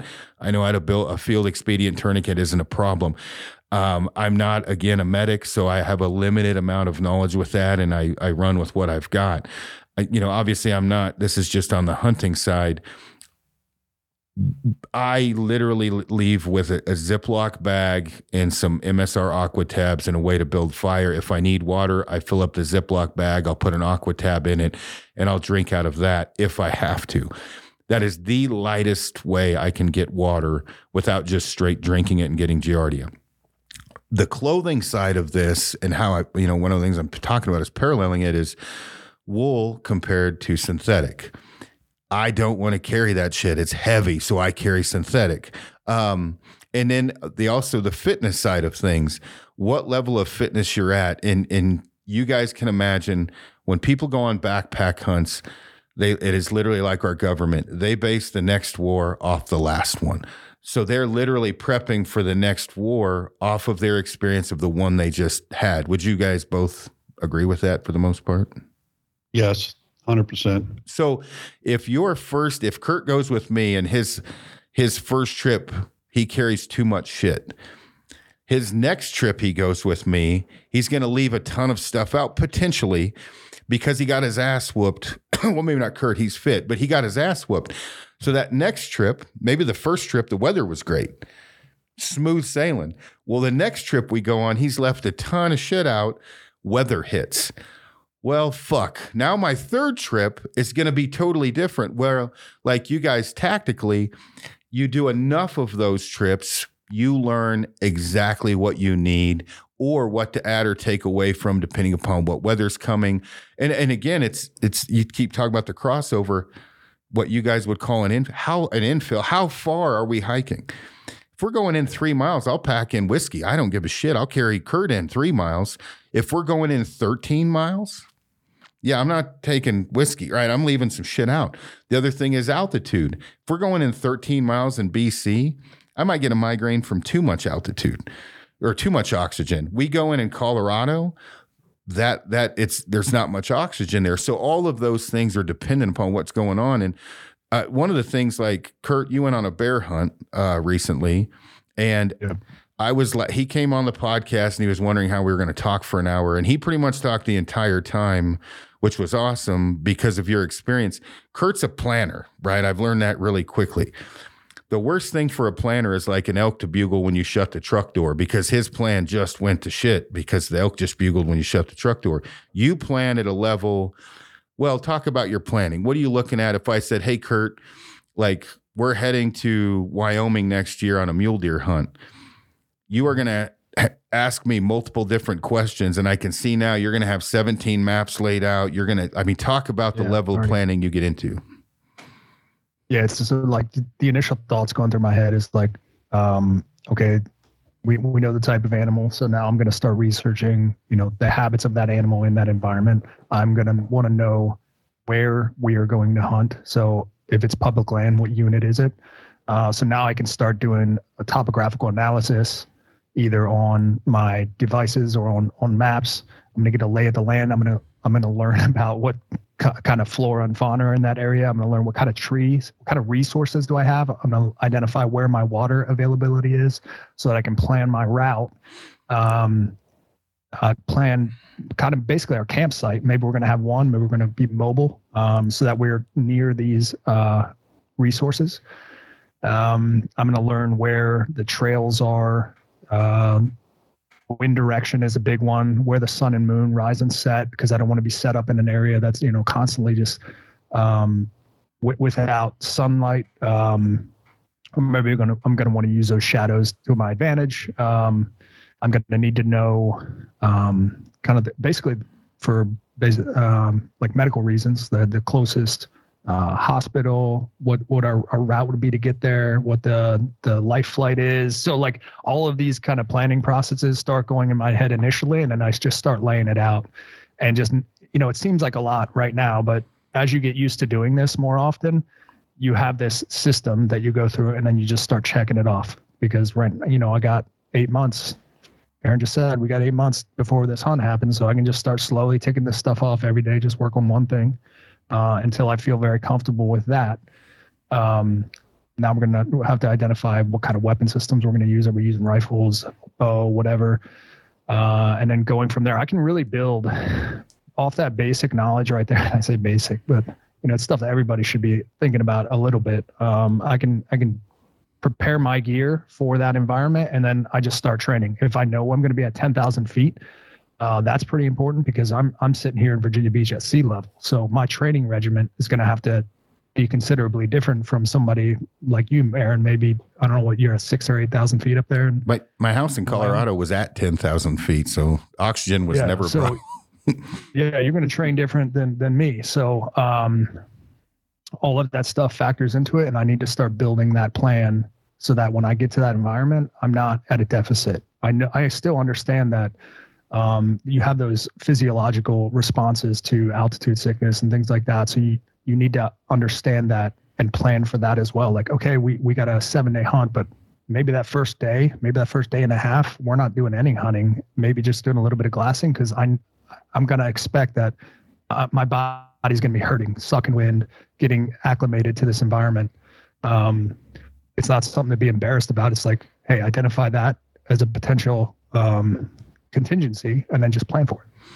So, a hundred percent. And and honestly, I would probably drive you uh, crazy because I am not a planner. Um, it drives my wife crazy on a daily basis. When I say I'm not a planner, um, I I ask three basic questions: What's the potential weather? how far are we going and and uh, you know what are we going to be hunting and then after that I I roll with it I have my you know what I mean? I have my set system that I that I use. The one thing that I want to hand over to Bruno here in a second is when you have built up um, your your skill set and your your field craft your animal behavior knowing all of that stuff um, you can pretty much handle anything with a small amount of knowledge. You're ready. The one thing that you really is heavily important with this is, which I'm going to hand to you, Bruno, is is fitness. Um, the the one thing I have found with the ability to you know no mountains too high, um, I have no doubt. No matter what mountain I point to, uh, with you guys, we we can get there, right? And and some of that's going to be fear of the unknown that people have to get over. Some it will be lack of knowledge in their skill set, like I talked about, and the other part may be laziness or or the physical ability to get there. When you have all of those things honed, you are a much more skilled killer, right? That you just are. You can go anywhere at any time with no no worry whatsoever, and know you can come out. And and I do seminars and all over the place, and I have people ask questions like, "Hey, you know, I I, I got an elk down. It started raining. Um, you know, I'm shivering." Uh, and I don't have any have any food. Um, I'm I'm hitting a uh, very survival type situation or an emergency, and I'm like, no, that's uh, that isn't shit. You you can go two weeks without eating. That's uh, it's not a problem at all, right? And you you have a dead elk, and uh, go do some fucking push-ups, right? It's not like they're making it a much bigger deal. Well, Kurt, when I was glassing for you guys, I was shivering uncontrollably and I probably knocked out 700 push-ups that morning. But what I would do is I would glass until I basically couldn't handle it. I would go over, knock out some crunchies and some push-ups, do some air squats, hop back on the glass. What it is is lack of knowledge knowing the human body in in my opinion, knowing what the human body is capable of you can go two days without water, two weeks without eating. You don't want to do that, but knowing that and then and then knowing, okay, I know how far away water is. You know, I'm going to have food at this point. Again, that's all important to being a more skilled hunter. But Bruno, on the fitness side, sounds like you are definitely a fat shamer, and uh, which I'm all about. And and fitness is high on a level, you know, a high level for you talk about some of that and your background with that because that's something today that I think when the COVID crisis hit, I was constantly bothered by the fact nutrition, dieting, and fitness wasn't more focused. It was just getting the jab rather than talking about a healthy life. Go ahead. Yeah, and uh, so the the biggest thing on fitness, everybody talks talk base layer. Everybody talks about the two fundamental things: sleep and nutrition being the base, and then pyramiding up to your training. Uh, they're missing the most important thing: is sleep and nutrition. And I don't and I don't I call it rest and nutrition because for me as an athlete, uh, it's not just sleep, it's also performance recovery, whether you're getting in an ice plunge, whether you're getting in Normatec boots, whatever it may be. But if you're training at a high level as an athlete, recovery is part of rest. Uh, nutrition, that is your diet, that is your supplementation, that's everything you're taking to sustain this base. And then it goes up to your physical training. Uh, for me, physical training is physical training as an athlete. Um, I may be doing sprints up a hills. I may be lifting weights as a power lifter, but it's it's training the full base as an athlete. Um, but that is only the pyramid. Everybody's missing the most important thing, and you've alluded to it, and that's the mindset. Um, the reason you see so many special operations operators that are very unassuming and don't look like me is because they possess the mindset to will their body to do things that other people can't. Um, so you could be somebody that has the pyramid max, but you don't have the mind to do it and drive. You're a quitter. You give up. You don't go that extra mile. You decide it's just time to lay down. Whereas you can take somebody with less physical skills that has that mindset and will drive through anything. Uh, so for me, when you're talking preparing for any type of endurance event or any type of comp- competition, uh, it, it, pro athlete, whatever, the switch is to flip the mind and to take your training base, which is what physically gets you there, and put your mind in a state to reach the objective. Um, I learned this very young. Uh, when I first got to the Rangers, I started competing uh, in ultra endurance events. I did a couple Ironmans, did the Escape from Alcatraz swim, the biathlon, um, and that was my game. I was always into endurance, endurance, endurance, and that was the culture uh, in the Ranger and Special Forces with ultra endurance events. It wasn't until I got into my mid 30s and started flying, and uh, I did not have the time to train and compete in those events that I leaned a little bit more towards uh, some other training. And, and we used to call it hybrid fitness. Uh, hybrid fitness is basically something that is if you take a CrossFit and removes all the ballistic moves uh, that are harmful to the body uh, and a little bit more deliberate on your form. That's how I've always trained as an athlete. Very high tempo uh, and and using power type movements. I think for me, the the way to be an athlete through your whole life is to one, not just train for your particular event that you're trying to do, but train your whole body and your mind.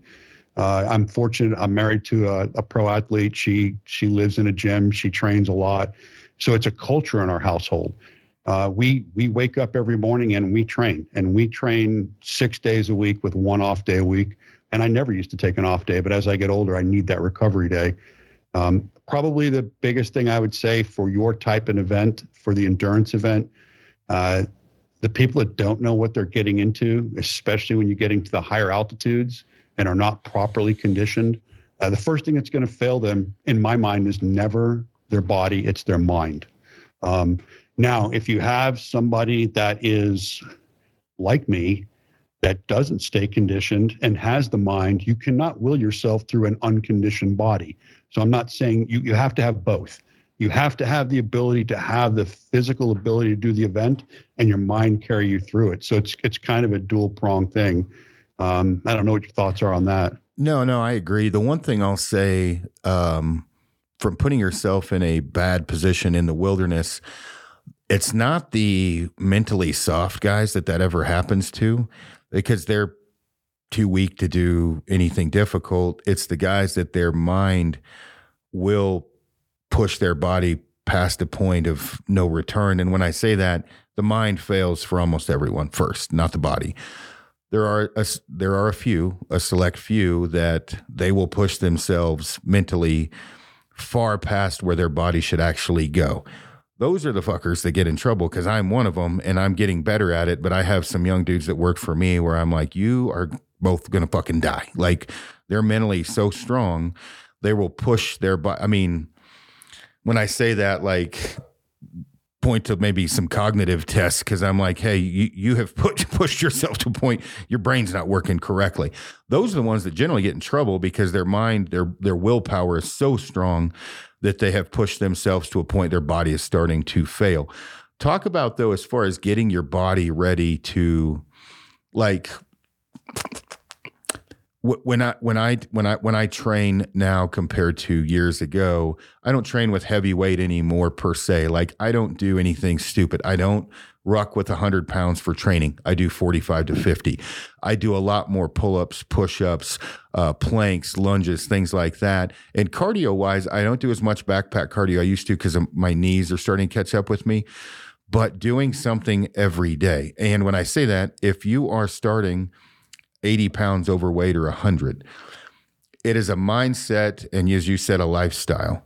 Just start doing f- fucking something and then go from there. But talk about that as far as what somebody should do every day because you don't even have you don't have to have a gym.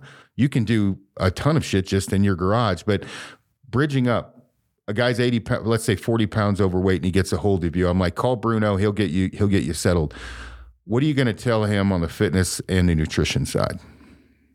Uh, well, the biggest thing right up front is you're right. You don't need a gym. You can train at home. But the one thing nice about going to an organized sports center, gym, whatever you want to call it, uh, it, it, puts a little monkey on your back that there's people watching me. That, you know, you, you get in there and you want to perform a little bit better. I know for me, we have both a home gym and we belong to three gyms in the city. And my best training days are when I'm in, when there's a packed gym and there's other people looking at the old silverback and I get it on. Uh, for me, it's it's uh, it's about having a versatile training program.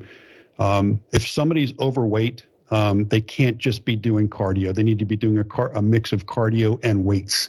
Um, you need to tone the muscle, build the muscle while you're also reducing the fat.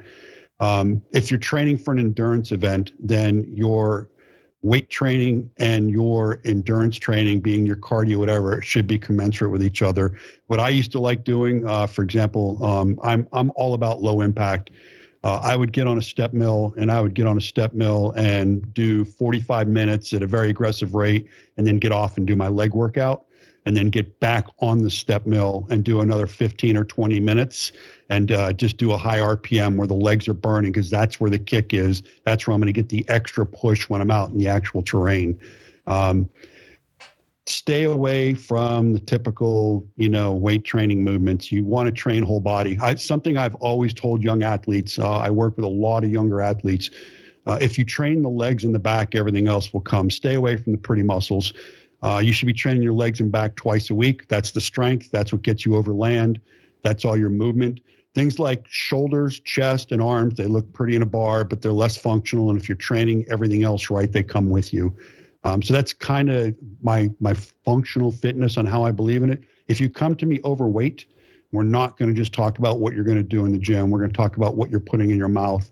Um, nutrition is probably the bigger aspect of it. My my spouse uh, she's a competitive athlete that stands on stage and poses. She's a professional figure athlete. Uh, she's been in the weights room training her whole life, but she will tell you in the four month cycle before she gets on stage, it's all about nutrition.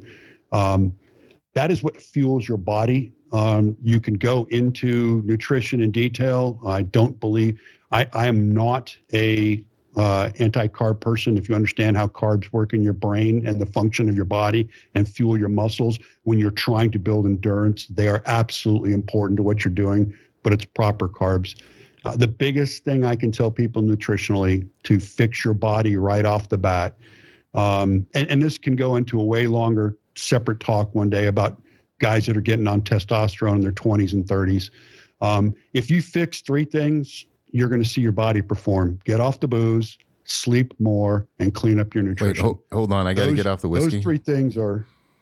Well, you know, so uh, I, will tell you, uh, I've I've I've been an athlete my whole life, and what we have in our house is is one night a week. We have some drinks and we enjoy life.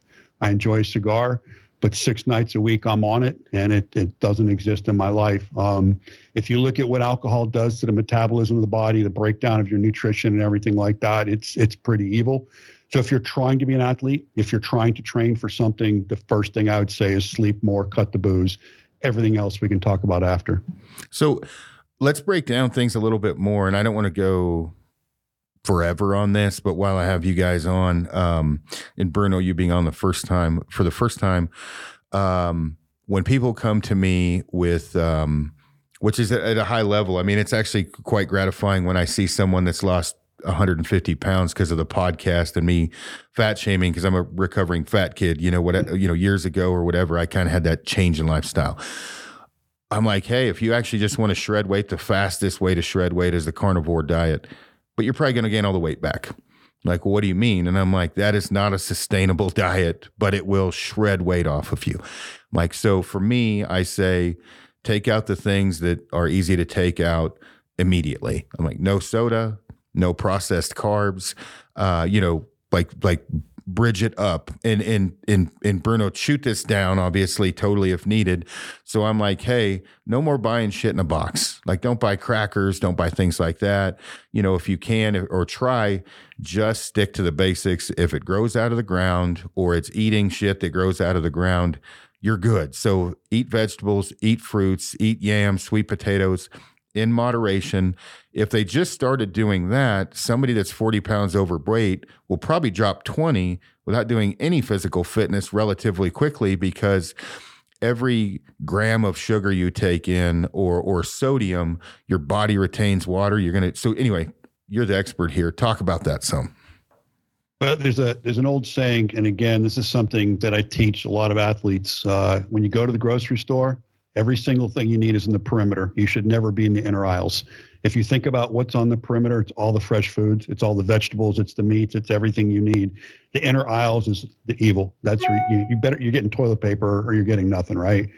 Um, you you nailed one thing. Uh, sugar, sugar's a devil. Sugar is responsible for feeding cancer. It is absolutely horrible on the body. If uh, if you're to cut one thing out of, and oh by the way, sugar is heavy in alcohol. If you've never looked at the way the body uh, metabolizes alcohol and the sugar in it. It's another reason you're getting sugar. Um, I agree with all the fad diets are a way to cut, but you're going to bounce back and you're going to be twice as ugly and twice as fat when you bounce back. So it's not the longevity thing.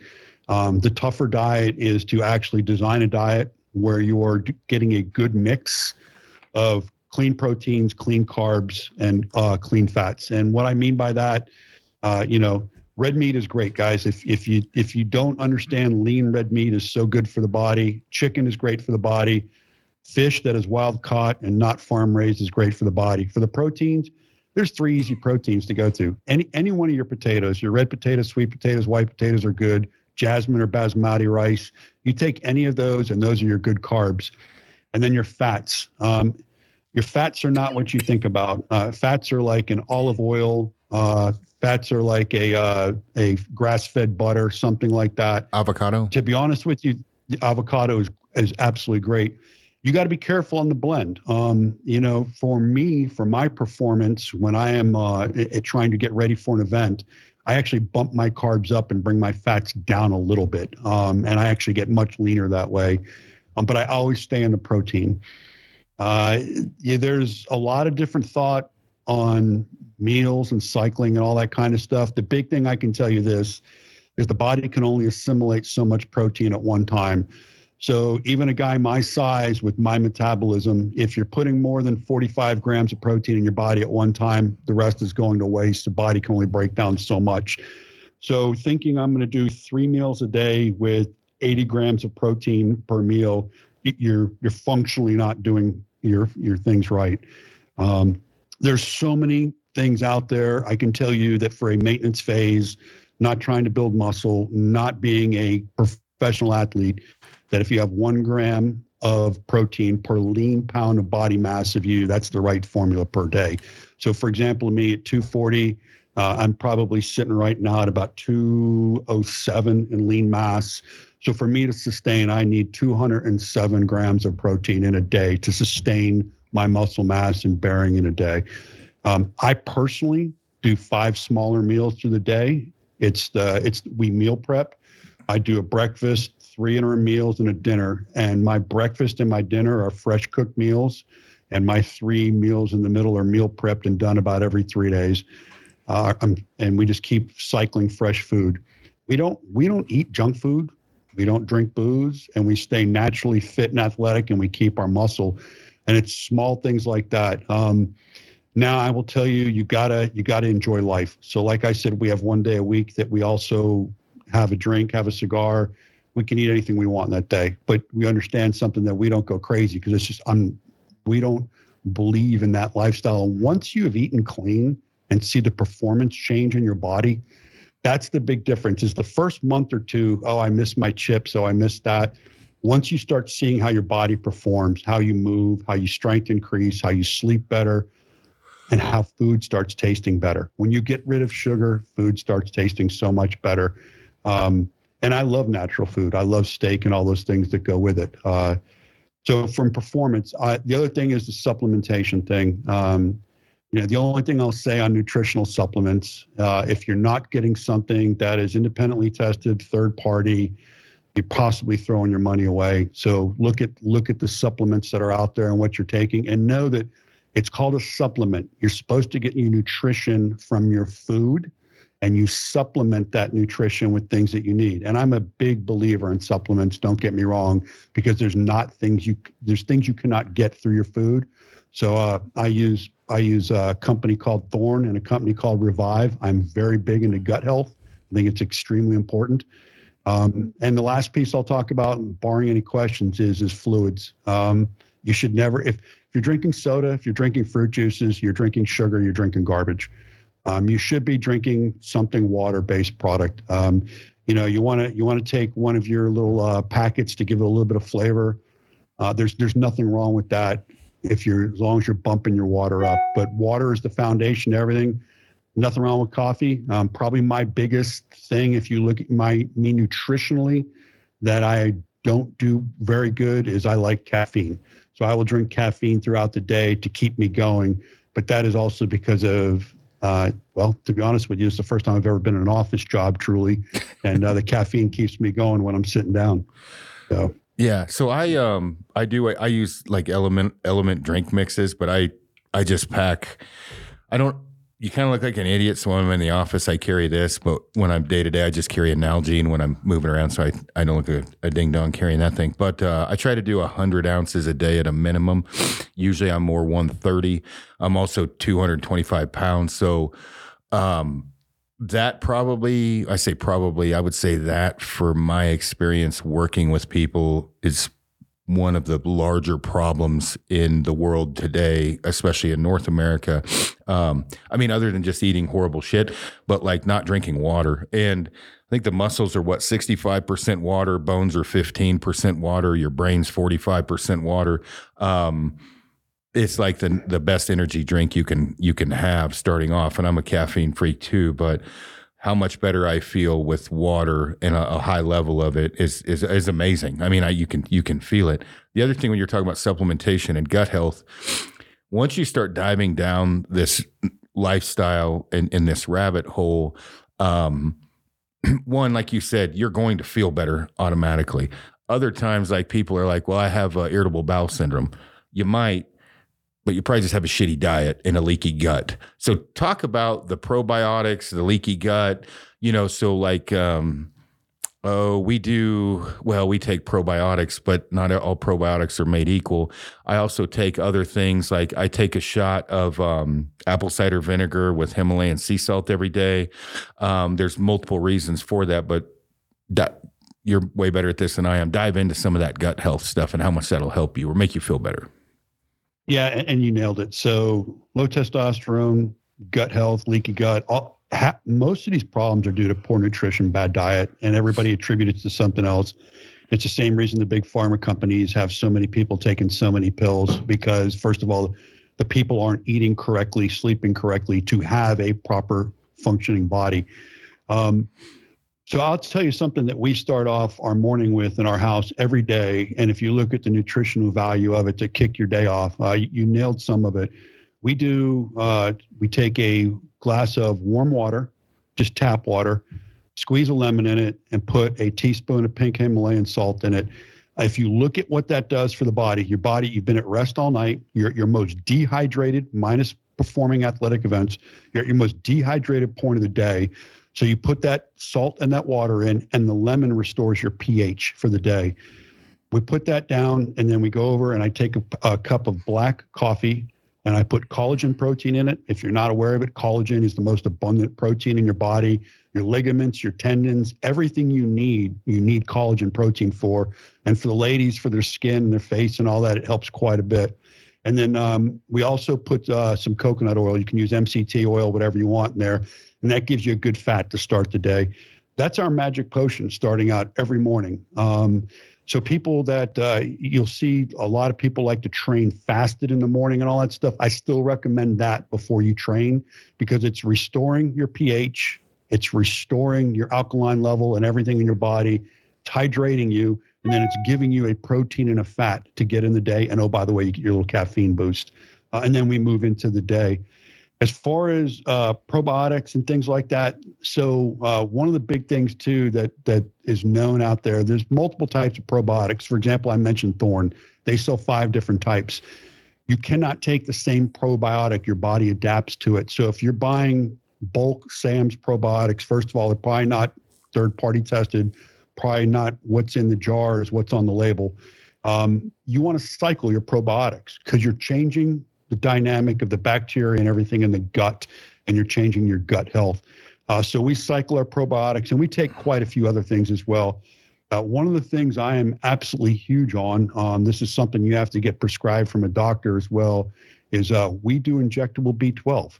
Uh, if we draw our bloods every quarter, and if you look at what B12 does for your body, uh, it, it's it's an amazing and it's much better injectable than it is as an oral and it's pretty easy to get from a doctor. Um, there's so many other things you can be doing out there. Uh, if you look at uh, healthy fats and things like that, uh, you talked about avocado, olive oil. You can get healthy fats out of just a good piece of fish. Um, we actually supplement. We will take uh, EFAs, essential fatty acids. I actually take two of them a day with two of my five meals because I am eating a meal that is just protein and carbs. So that's how I'm getting my fat at that portion. Um, when you look at nutrition, uh, the one thing I would say is if you're going to somebody that is doing a nutrition plan for you and they don't ask to see your blood work, they don't ask your uh, if you've had uh, food allergies, they don't ask your medical history, then you are not getting a proper diet. Um, you're not getting proper nutrition because I won't do anybody's nutrition without seeing all those three things. And I build nutrition based on blood. Blood work tells everything with the right panels on it. So, um, and, and Kurt, sorry, you're not getting to talk much, but you did get to talk about survival on the first podcast. And, and, uh, while we have Bruno on, I want to milk his brain for everything. Yeah, man, when take advantage of it. In 2018, I think, so I was just over 40. Uh, Rogan actually was, you had mentioned a few times to get my, my testosterone checked. Um, I have a fairly clean diet, not at the level that, that you do, but uh, I mean, we don't have junk food in the house. Usually at hunting camp is when I go downhill. Um, I got my testosterone checked, and the person that I saw, um, Defiance Health, Jessica, she did everything you talked about. They did uh, like water displacement for my body fat. They did a you know full blood panel work, so everything from my liver, kidney, thyroid, all kinds of shit. I can't even remember most of it. And then she they will do um, a health a diet plan for you if you want you know depending on the level. We talked and she's like you know you probably don't you know need this. But what i learned really you know quickly um, was one my testero- testosterone was really low but as far as diet after i did that i wanted to make sure that it wasn't my diet that was if not the cause at least partial cause. So I went down the deep dive, which we don't probably have enough time uh, for this podcast, of how much the nutritional certain things you eat kill your testosterone. And then there's other things as far as when you work out, how you work out, when you eat that don't just boost your testosterone, boost your boost your growth hormones. And and I am not nearly at the level that you are, but it was quite fascinating because over the last 10 years especially I have learned that I don't want to say 99% and I've had some specialists on the podcast. Diet fixes almost every part problem in the body. Um, and when I say that from mental health, from, um, you know, it, uh, swollen knees or inflammation, um, you know, the gut health, the shit in your pants, all the other problems, to me, diet fixes almost all of those. Would you agree with that? Yeah, there are some cir- circumstances, especially when you talk to testosterone levels, that nutrition alone won't do it. But yes, I do agree. I, I agree that first of all, what is if if you look at what is allowed to be sold in America that the FDA endorses versus products that are made that are not allowed to be sold in Asia and Europe of American origin. I'm talking cereals and all that. We're selling, there's so much stuff being sold to the consumer right now that kills your body, kills your testosterone, and actually makes you addictive to sugar. Um, if you clean up your nutrition, your body will be in such a better place. Uh, I I never got COVID. Um, I never got sick with COVID, uh, and it's I my wife and I both believe that it was nutritionally and physically fitness based. And the the crazy part about it was is we did not become hermits. Um, we were still training and doing everything in life and going. You know, we went on vacations to Mexico where COVID didn't exist, and we never got COVID. Um, and I, I believe it was absolutely attributed to our nutrition and our fitness the cases were first of all and this is not just a male thing um, men and women women are the, the worst at not getting tested for testosterone in their 50s and, and late 40s and they also will drop as well. And believe it or not low dose testosterone for women with low dose levels it's actually hormonal treatment will put them in a much better place mentally and physically. So this is something women need to look at as well too. Go get their blood drawn. Go see a doctor. Go consult with them. Um, some of the things that can cause low testosterone that a doctor, a, a diet won't fix, TBI, uh, traumatic brain injury. Um, there are functional things in the body where too much blast drops a guy's T, and it can and it's very common in the special operator community, um, and and that's another problem. But so so TBI can affect through the brain to where nutrition cannot correct it, and the guys do need exogenous testosterone to get back to a healthy level. Here's the problem with that. When you get exogenous testosterone, I'm talking about you put a needle in you or you put pellets in you. Uh, I'm not a not a big supporter of the cream whatsoever. Um, once you do that, your body starts saying, "Oh, I don't need to make it. I've got it." Now, there are things you can take to continue to get your body to produce it, but it's not near as effective as people would believe. So, my point being is if you're a 30 year old and you go on testosterone, you're effectively committing to going on exogenous testosterone for the rest of your life, or you're going to dump and go into a, it's going to get worse when you come off it. The reason that's important to know is if you have low testosterone from your blood check because you're drinking, because you're not sleeping right, um, and your and your diet is terrible, the three biggest things that bring testosterone down, um, you may say, "Well, I'm a special operator. I've got it because I've got TBI." Um, I guarantee you, if you correct your sleep, correct nutrition, and uh, drop the booze or at least curve back in it, you're going to watch your testosterone levels come way up, and then you need to judge what what you need to do from there. So yeah, Aron, to answer your question, nutrition um, I would say in 95% of the cases, cures all, to include some very interesting studies on people that have incurable cancer and nutritioning and eating and supplementing their way out of it. Uh, it's, it's pretty interesting to see some of that stuff that goes on. Yeah. And if you're a reader, I would strongly suggest diving in into this and, and, and looking at it. Um, but I don't, we're, we've been on almost two hours. I don't want to take too much more time. Um, I would like to get both of you guys back on separately. Curtin, you and I can talk about prepping and how people not to die, and then dive into your brain a little deeper, uh, Bruno, on the you know the the fitness and nutrition side of things. It's a it's a huge thing for me being a recovering fat kid and and learning what I've learned and kind of you know helping to push that out. And then obviously on your side Kurt people wanting to get out in the wild and and not die um, you know talking about that as well. Um, is there anything you two want to leave with? Any tidbits or anything?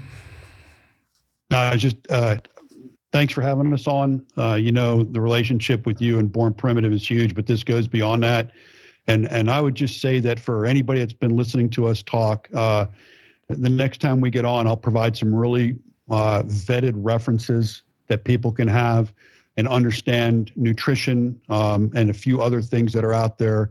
Uh, books, books that I swear by. Um, there's one on sleep. There's a couple on nutrition. There's a couple on testosterone. That if people are interested in it, it'll help them out. But the biggest thing I'll leave you with, uh, in what we've been talking about today, is that uh, nutrition is the foundation if you're getting rest and you're getting nutrition, your body is going to perform. It's the ultimate machine, and it's going to perform the way it was designed to perform. If you're if you're faking it and you're pretending to be on a nutrition plan and you're really not doing it and committing to it, it will still not operate correctly. That's really about it. Uh, yeah, I'm I'm pretty good, man. Uh, appreciate you having us on. Um, I at first was pretty resistant to wanting to do something like this. Um, kind of makes you feel uncomfortable getting on a podcast. But I think what's more important is just having these great conversations, transferring that knowledge is the biggest thing. So putting this information out there for people who may have heard it but weren't listening uh, to somebody else, maybe this kind of resonates with them with with how we're speaking. So uh, yeah, I appreciate the opportunity and uh, look forward to doing some more.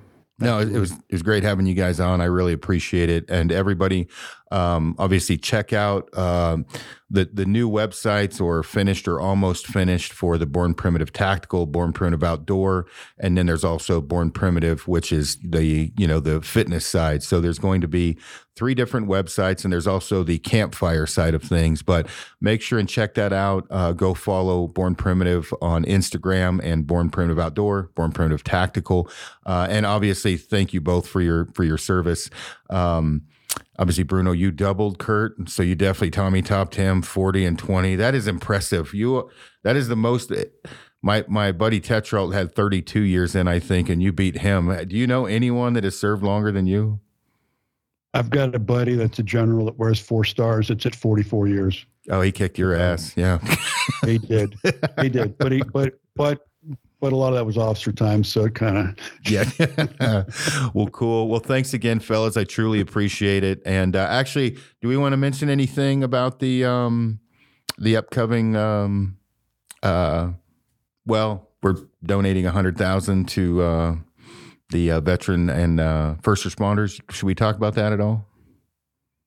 Yeah, Bruno, hit it, man. Yeah, so um, a couple things coming up uh, on the twenty eighth if we have this out there before then, will be National First Responders Day. Uh, Born Primitive is going to be running a, uh, a nice sale through GovX for all first responders on the 28th of this month. And then on Veterans Day, uh, what we're doing is all the proceeds for that weekend that Born Primitive, all the entities that we make will go to uh, multiple charities that basically are, are, are great charities that you can see on our page. And it's, it's a great way for us to give back uh, over over that weekend, and then we'll turn right around and we'll go into Black Friday and try and make some of that money back. yeah, yeah, exactly. So, all right. Um, so yeah, definitely check that out. And uh, other than that, thanks again, fellas. And uh, yeah, look forward to having you on again. All right, thanks, Aron.